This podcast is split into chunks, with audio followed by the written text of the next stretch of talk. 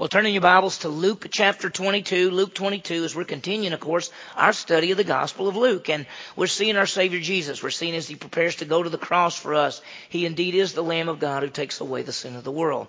We've been seeing His final days, really final days right before the cross. He's been in the temple. He was teaching, confrontation by the religious leaders.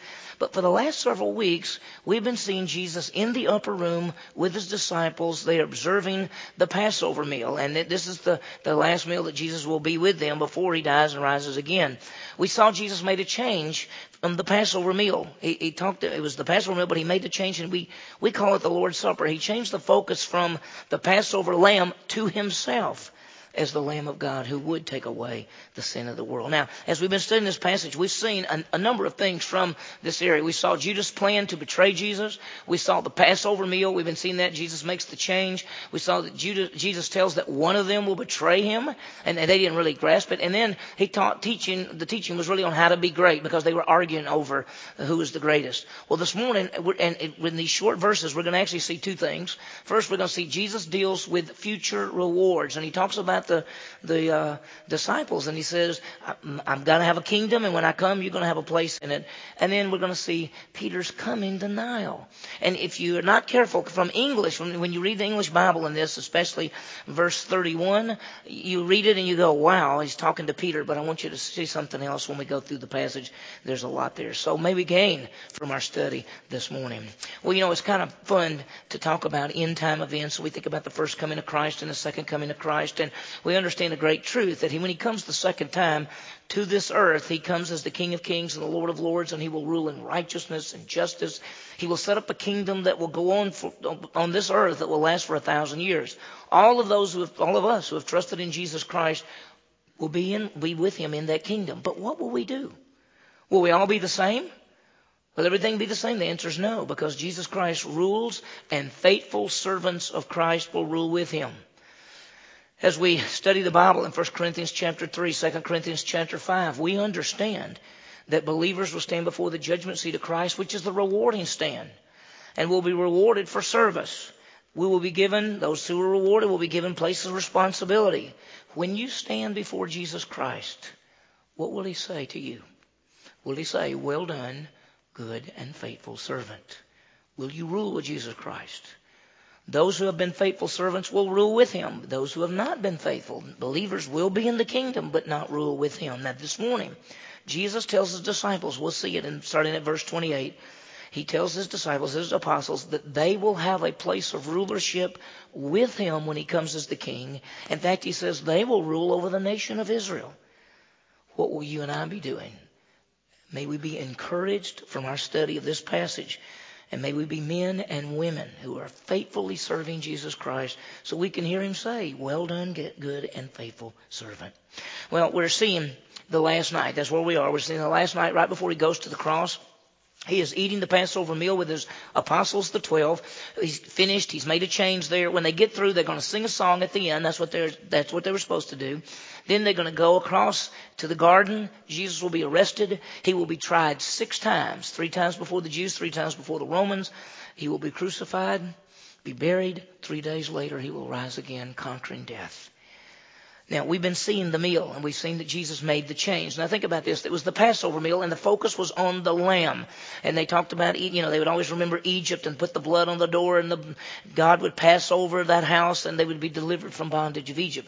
But he made the change because now we call this the Lord's Supper, because now the focus is on Christ, who is the Lamb of God, who takes away the sin of the world, how he died on the cross and paid for sin and rose again. This is a memorial for us. It is ongoing. We celebrate the Lord's Supper on an ongoing ongoing basis. We remember the body and the blood of our Savior Jesus Christ. Now, last time, at the very end of our study, the last time we saw the disciples were arguing over who was the greatest. Now think about it. Jesus has already told them that his coming death, he told them that one of them is going to betray him. And what are they doing? They're arguing over who's the greatest. We saw that Jesus taught about being great. And he said, You want to be great in the kingdom of God? He said, When the world looks at greatness, the world says the boss is the great one, the one who lords it over, the one who is the ruler. He says, But in the kingdom, to be great is going to be different. You're going to be a servant. Give your life in service. And the truth is this we want our lives to count for Jesus Christ, and we want to hear him say, Well done, good and faithful servant. And to do that, we want to live our lives for the glory of God. And we want to be servants. We want to take the gifts, talents, and abilities that God's given to us and use them for His glory. Now, he taught clearly this about servanthood. Look at verse 26. He said, uh, he said, it's not this way with you. He said, the one who is the greatest among you must become like the youngest and a leader like a servant. And so he said this, the greatness is to be like the youngest, to be like a servant. And then in verse 27, he shows himself as the example. He says, for who is greater, the one who reclines at the table or the one who serves? Everybody knows the one sitting at the table is greater than the one who's serving he says, is not the one, it's not the one, it's, it's the one who reclines at the table. That's obvious. But he said, but I am among you as the one who serves. That's the key. I'm the serving one. And if we want to be great for our Savior, we have to be servants. Now, this morning as we continue, Jesus is going to teach, and we're going to see two things. Two things stand out. The rewards to the apostles and Peter's denial. So let me do this. Let's break down the passage. I just want you to see how it fits together. First of all, he's going to talk about future rewards for the disciples. That's verses 28 through 30. He, he, he says the disciples were faithful, and he talks about the rewards in the kingdom, and we'll talk a little bit about rewards. Then the second part, Peter's coming denial. And this is so sad, but he talks about trials are coming for Peter, and, and i I'm going to show you some other things as well. We see Peter has confidence. I'm ready to go to be in prison or to die for you. And I'm telling you that he's telling the truth. He was ready to do that. Many of you in this room, most of you in this room, you said, you know, if it came right down to it, I, I hope I'm, I'm ready to stand for Christ and even die for him. But you don't know what would happen until the time comes. And we see Peter's confidence, but we see that Jesus says Peter will deny Christ. And we'll see how that fits together. There's a lot there. Well, as we uh, seek to make a difference for Christ today, we want to be faithful servants. Well, let's see what Jesus does. He tells his apostles about their rewards. And that's the key truth. To being faithful now will be rewards in the kingdom. Now, a lot of people aren't taught about rewards. People talk about you want to go to heaven when you die, you know, and, and the bottom line is, um, we're ultimately, first of all, going to be on this earth for a thousand years in what we call the millennial kingdom. At that end of that, there'll be a great white throne judgment, then there'll be a new heavens and a new earth, and then we'll live on the new heavens and new earth for all eternity. So when people talk about going to heaven, really heaven, what we call eternity, is going to be on this earth for a thousand years, and then a new heavens and new earth for all eternity. What will we be like there? What's it going to be? People aren't necessarily taught about rewards. A lot of people say, well, the key is just getting to heaven. Well, that's a great key. You want to get to heaven. But what's going to happen for all eternity? How we live now, how we serve now, has nothing to do with our salvation, but it has to do with our rewards and places of responsibility. Look what Jesus says about his men. Verse 28. He says, You, he's talking, just as Jesus is speaking, he says, You are those who have stood by me in my trials. And he's speaking to the twelve, he's speaking to the apostles, the ones that Jesus chose. Now, one has already betrayed him. Uh, or has betrayed him. And, and Judas has already left the meal. He's gone. He's gone to get the religious leaders. Remember, he, he slipped out. In fact, uh, we, we didn't get to go into a lot of details, but uh, Jesus actually said, whatever you do, do it quickly. And he left. And a lot of the people, the, the rest of the guys at the table thought Jesus, uh, that Judas was going to get more food or go give something for the poor. But Judas is going to get the religious leaders and some of the temple guards and come and arrest Jesus. That's his plan. But look what Jesus says about the ones that are left. He says, but you, you are those who have stood by me in my trials. You're standing by, and the way it's written in the original language, not only you have stood by, but you are continuing to stand by me in the trials, in the opposition. See, they have been faithful to Jesus Christ, to stand by Him, and that's the key to greatness, isn't it? To be faithful. That's the key. Our goal in life is to serve Jesus Christ and to be a faithful servant of our Lord and Savior. That's what it's all about. We want to hear Him say, well done, good and faithful servant. Remember now, there's a contrast between salvation and service because he's talking about their service. But remember this, salvation, it, the contrast between salvation and service, salvation costs us nothing. It's a gift. For by grace you are saved through faith, not of yourselves. It's the gift of God, not of works, lest anyone should boast. The famous verse, John 3.16, God so loved the world, He gave His Son, that whosoever believes. Salvation is a gift. It costs us absolutely nothing. Every one of us in this room can have eternal life, salvation, be with Jesus Christ forever, simply by faith in Him. We trust that He gives us eternal life. Now, service and works, that's different. Serving Jesus Christ cost us. It cost us our lives. It is works. It's when we say to God, I want my life to count for you. In the Romans 12 passage, I beseech you, brethren, by the mercies of God, present your bodies. We say to God, take my life, use me for your glory. That has nothing to do with salvation. That's service. Salvation is a gift. Service cost us. As believers, we want our lives to count. If, if you serve Jesus Christ now, He will reward you later. He will reward you in the kingdom. 2 Corinthians, I'm just going to throw a few verses up there. 2 Corinthians 5.10 says we'll all stand before the judgment seat of Christ to be rewarded. The word judgment there, don't, don't think of that as a negative thing. It actually is a rewarding stand. We will all stand before our Savior to be rewarded. 1 Corinthians chapter 3 talks about everything will be tested and, and, and there'll be gold, sil- gold, silver, and precious stone, wood, hay, and stubble. Basically, whatever's left will be rewarded. 2 Timothy 2.12, he says, if you live for me, you can reign with me. See, not every believer is going to reign with Jesus Christ. Reigning shows responsibility and privilege. Uh, and so all of us who know Christ will be in the kingdom, but only those who serve will rule and reign with him. And that's our goal. Our goal is to serve him, to be faithful servants. The parable we saw in Luke 19 uh, that was earlier, where he said, well done. That's what he told them. He gave them things to do. And when they came back, the ones that had done well had served him. He said, well done. Take the ten cities that are prepared for you as places of responsibility responsibility. Bottom line to every one of us in this room who know Jesus Christ as Savior, and I hope that's every one of you, if you serve Jesus Christ now and live for Him and your life counts for Him, He will reward you and you will have place of responsibility in the kingdom. If you do not serve Him now, you won't have places of responsibility. You're still going to serve, it just won't be in leadership positions. The bottom line is faithfulness, and that's the key. Moreover, brothers, required of stewards to be found faithful, and that's what we should do. So, whatever your gifts, talents, and abilities that you have, your times, your possessions, be faithful to use them for His glory as faithful servants of Jesus Christ. Now, notice what he said to him. You are those who have stood by me in my trials. You're the ones that did that. And now, look what he says. And just as my Father has granted me a kingdom, I grant you that you may eat and drink at my table in my kingdom, and you will sit on thrones judging the 12 tribes of Israel. Now, here's the great point. He says, just as my Father has granted me a kingdom. The Son of God, Jesus Christ, the Heavenly Father, has said to Jesus, you will have the kingdom. That's the promise going all the way back to 2 Samuel chapter 7 verses 12 through 17, the promise to King David that he would have a greater son who would rule as the king for all eternity. That greater son is Jesus Christ. That's why Jesus is sometimes called the son of David. And the promise is, my Father said, has granted to me a kingdom. There will be a time when Jesus Christ will come to this earth. He will come to Jerusalem. He'll actually come to the Mount of Olives, landing on the Mount of Olives, which is right across from the city, and he will rule as the King of Kings and the Lord of Lords from Jerusalem. He will rule for a thousand years on this earth. He will rule for all eternity in a new heavens and a new earth. And he says, just as my Father has granted me a kingdom, look what he says to these men, these 11 men basically. He says, I grant you that you may eat and drink at my table in my kingdom. He's saying, you're going to be in fellowship with me in the kingdom. And then look what he says. And you will sit on thrones. That's places of responsibility. That's leadership. That's positions of authority, judging the 12 tribes of Israel. Now these men were Jewish. And he's saying, when the kingdom comes, there's still going to be Israel.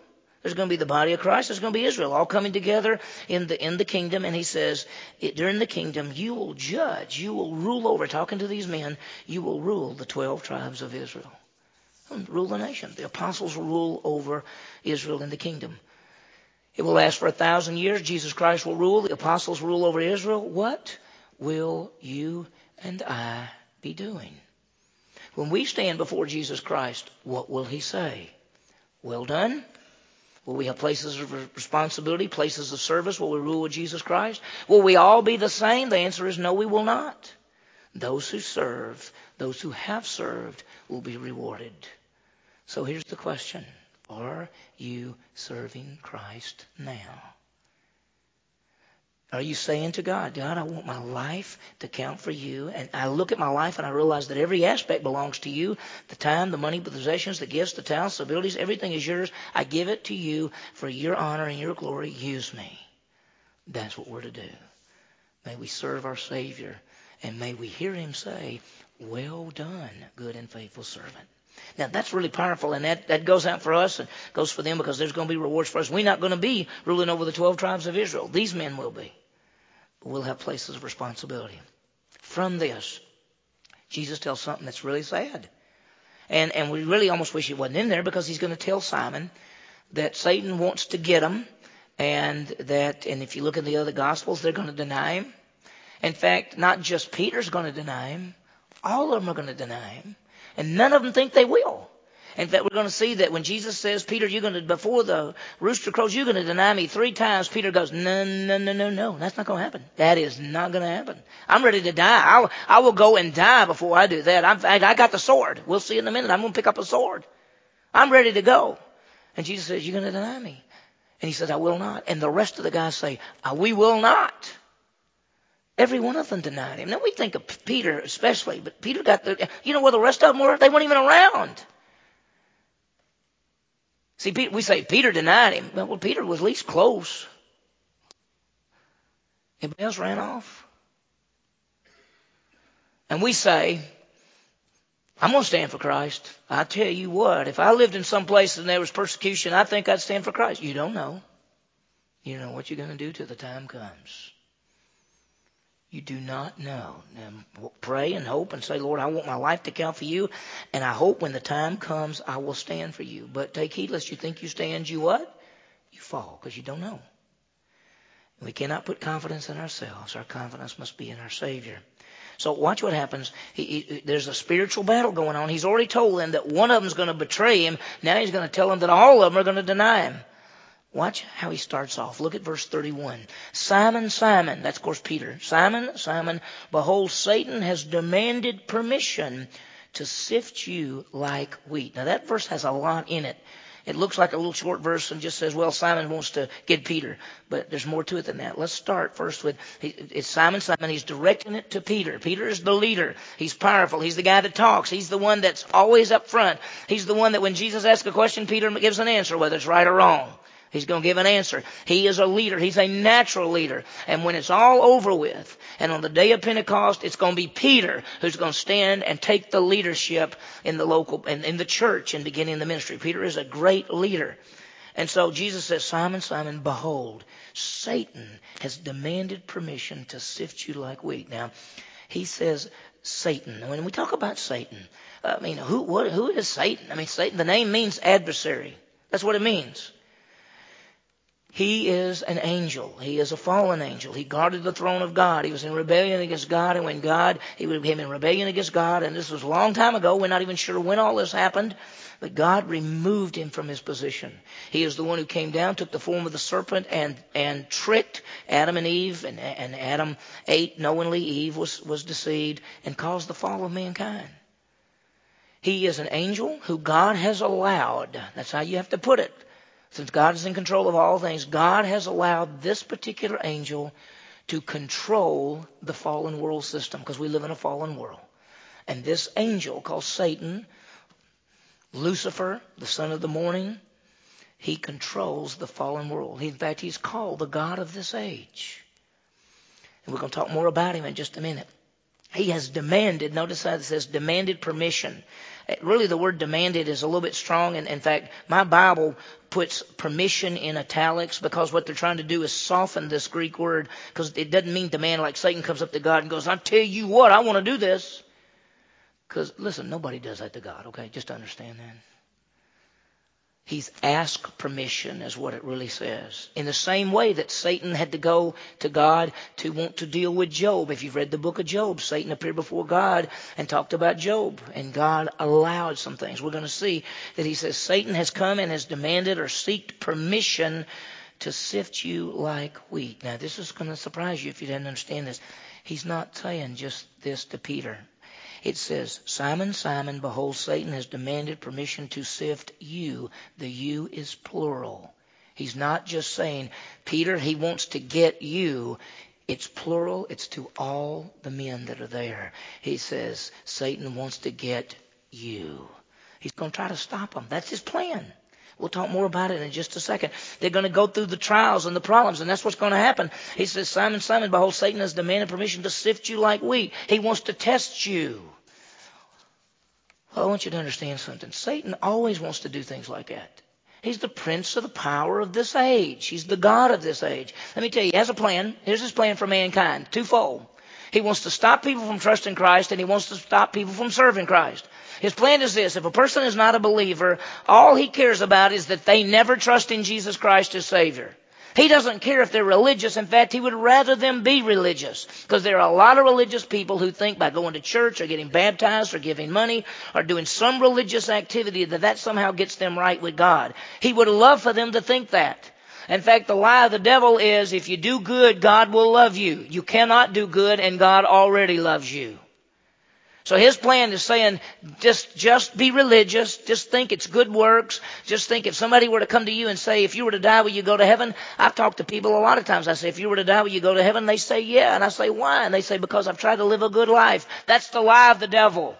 That's what he wants them to think. He wants them to think, yeah, I'm going to probably go to heaven because I've lived a good life. He just wants to stop people from ever trusting in Christ. That's why the grace message is so misunderstood. That's why when we tell people it is faith alone in Christ alone, many people say, I have never really heard that. Because all their life they've heard other things like you gotta be willing to do this and this and this and this to be saved.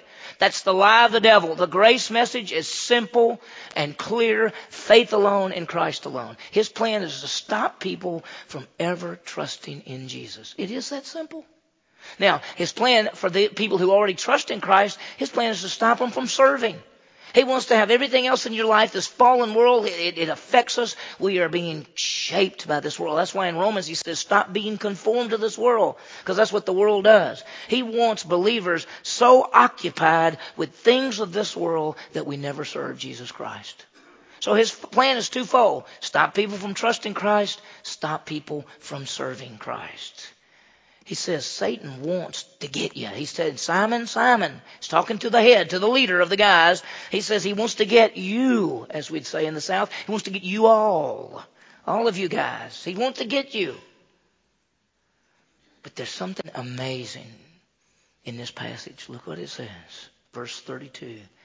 But I have prayed for you that your faith may not fail.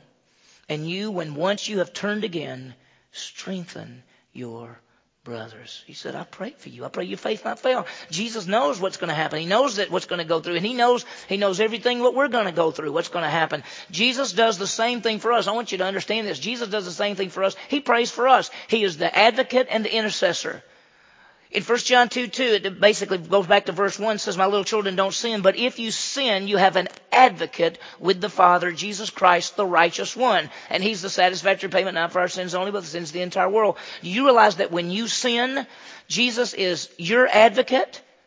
And that's why when you bring your request and you say, or, or you bring your, your uh, confession, uh, He's there.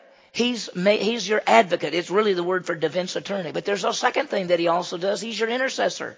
Hebrews 7 5, 25, He lives forever to make intercession for us. You can bring any prayer request, anytime, any place, anywhere about anything, because Jesus is your go-between. He's your intercessor. And as he says to Peter, I have, notice, I have prayed for you. It's past tense. See, Jesus knows everything, the end from the beginning. He's not saying, I'm going to one of these days pray for you. He said, I've already prayed for you because I know what's going to happen. You're going to be tempted. Satan wants to get you. He's going to tempt you and you're going to fall.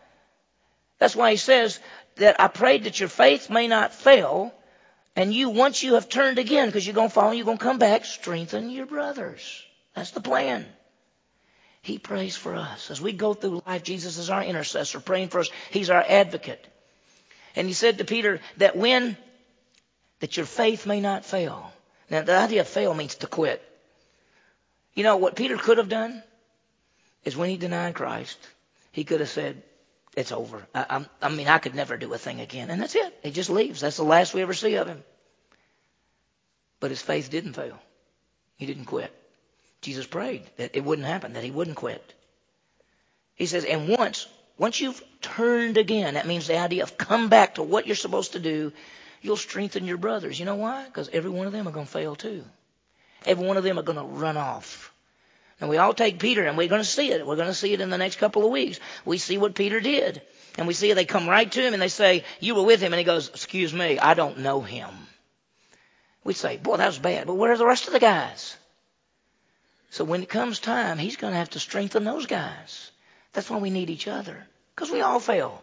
We've all come short of the glory of God. What do we do when we fail? We're to confess our sins. He's faithful and just to forgive us and to cleanse us from all unrighteousness. We confess and forsake. There's the old saying that says falling down, falling down doesn't make you a failure, but staying down does. What about when we sin? I want you to think about this. Failure's not the end. It is not the end. We've all sinned and come short of the glory of God, and we will all sometimes keep on sinning.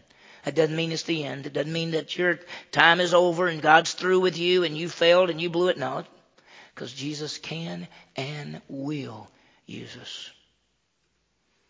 Deal with your sins, get back into fellowship, and as long as you are alive on this earth, He will use you for His glory.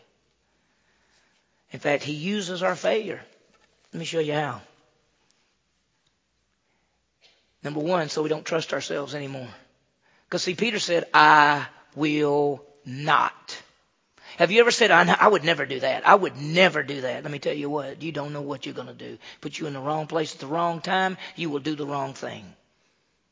So don't ever say, I would never do that, because you don't know what you're capable of. We're wicked, fallen teaches us not to trust ourselves. We have to trust Him. It teaches us that we serve out of gratitude. We realize that God lets us serve Him even when we fail Him. And then we know that God loves us. It's powerful. So Jesus says, Simon, listen, Satan wants to get you. He wants to get all of you. But here's what I've done. I prayed for you that your faith will not fail and once you've turned back and got going again, you're going to be able to strengthen the rest of the guys. Now, you'd think Peter might go, I'm going to fail. You're saying that because he's, he's never been wrong. Jesus never said a wrong thing. If Jesus said, I'm going to fail, guess what's going to happen? I'm going to fail. But that's not what Peter says. Peter says, verse 33, but he said to him, Lord, with you I am ready to go both to prison and to death. Is Peter telling the truth? What do you think? I think the answer is yeah. I think he's telling the truth. I think he's saying to Jesus, right now, I would go, if they put me in prison, they put me in prison. If I have to die, I will have to die. But I'm going to be with you. See, because we don't really know what we'll do when the time comes. I hope all of us right now we'd say, well, look, what I would plan to do is if somebody, you know, challenged me about my faith or said we, I would want to say, no, listen, Jesus is the only way of salvation. I'll stand for him. If that means going to jail or whatever, we'd all say that's what we hope we would do. We don't know. But one thing you can do for sure, you can't put your confidence in you. You have to put your confidence in God who is in you. So Peter says, oh, no, no, no, I'm ready to go both to prison and to death. We're going to see next week that they have some swords. Peter gets one of them. Now, he's a great fisherman, but not a very good swordsman. We know that. But he's ready to fight. In fact, when they come to arrest Jesus, who's doing the fighting? It's Peter. Peter's the guy, the one that cuts the guy's ear off. It's Peter who's ready to fight.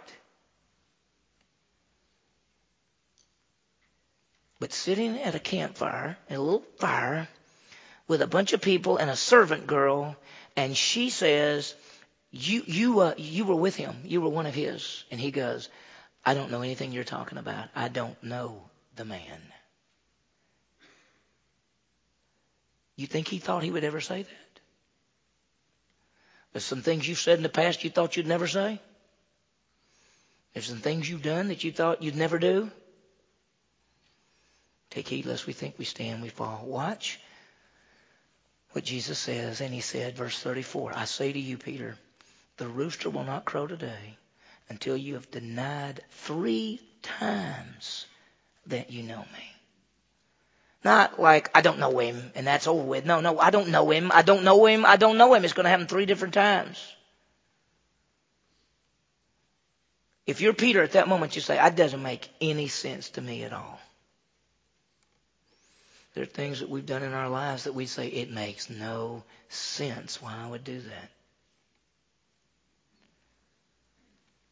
One of the other gospels says that the rooster will crow twice, and that when it crows twice, he'll have denied him three times. The Gospel of Luke is pretty unique.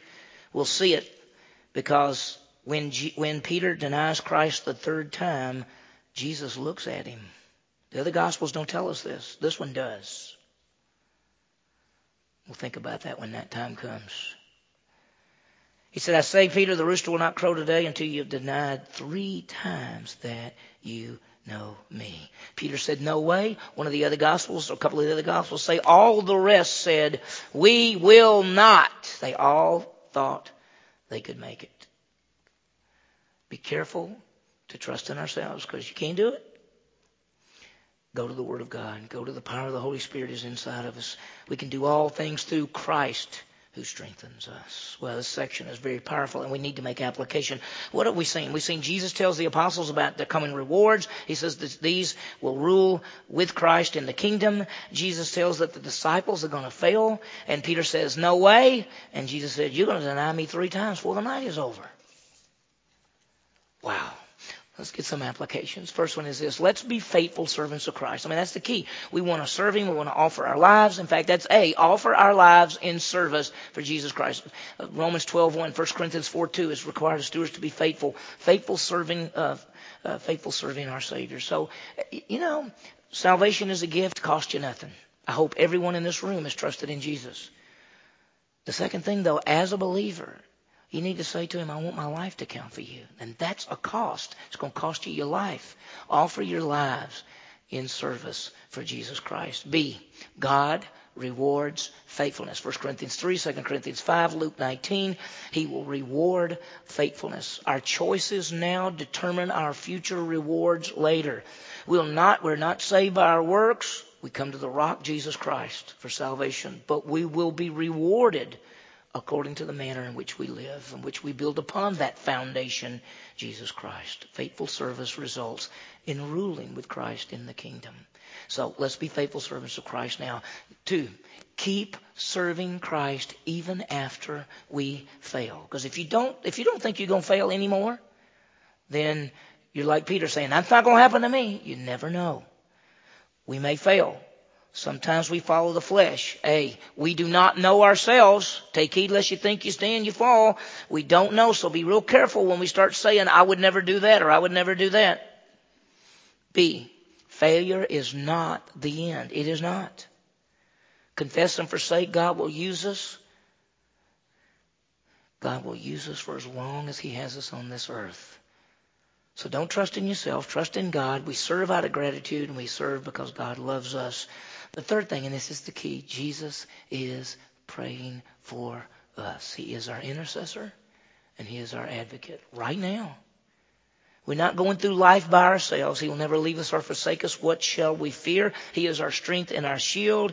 He prays for us always. He lives forever to make intercession for us. Corrie ten Boom thought, said, she said, you know, although the threads of my life often seem knotted, I know by faith on the other side is the embroidery of a crown because God is working. May we be faithful servants of Jesus Christ, even if we fail, knowing that Christ is our intercessor and our advocate, and He will reward faithful service. Let's pray. Heavenly Father, what a passage. Thank you for these great truths. Help us, Lord, to understand them, make application. Lord, we just want to be faithful servants. We, Lord, I just pray for all of us who know you as Savior that we'll offer our lives in service, that we'll give you our lives and we'll say, Lord, wherever you want us to go, whatever you want us to do, Lord, we know that you reward faithfulness. One day we'll stand before you and you'll say, Well done, good and faithful servant. Lord, we know sometimes we fail, but may we keep on going after we fail. We don't always know ourselves. We don't know our weaknesses always. Sometimes we don't think we'll fail in a certain area. But we realize, Lord, failure's not the end because you'll take us and use us for as long as you have us on this earth. Thank you that Jesus is our advocate. He is our intercessor. He is continually praying for us. Lord, use us for your glory so that we can hear you say one day, well done, good and faithful servant. Thank you, Lord. We ask this in Jesus' name. Amen.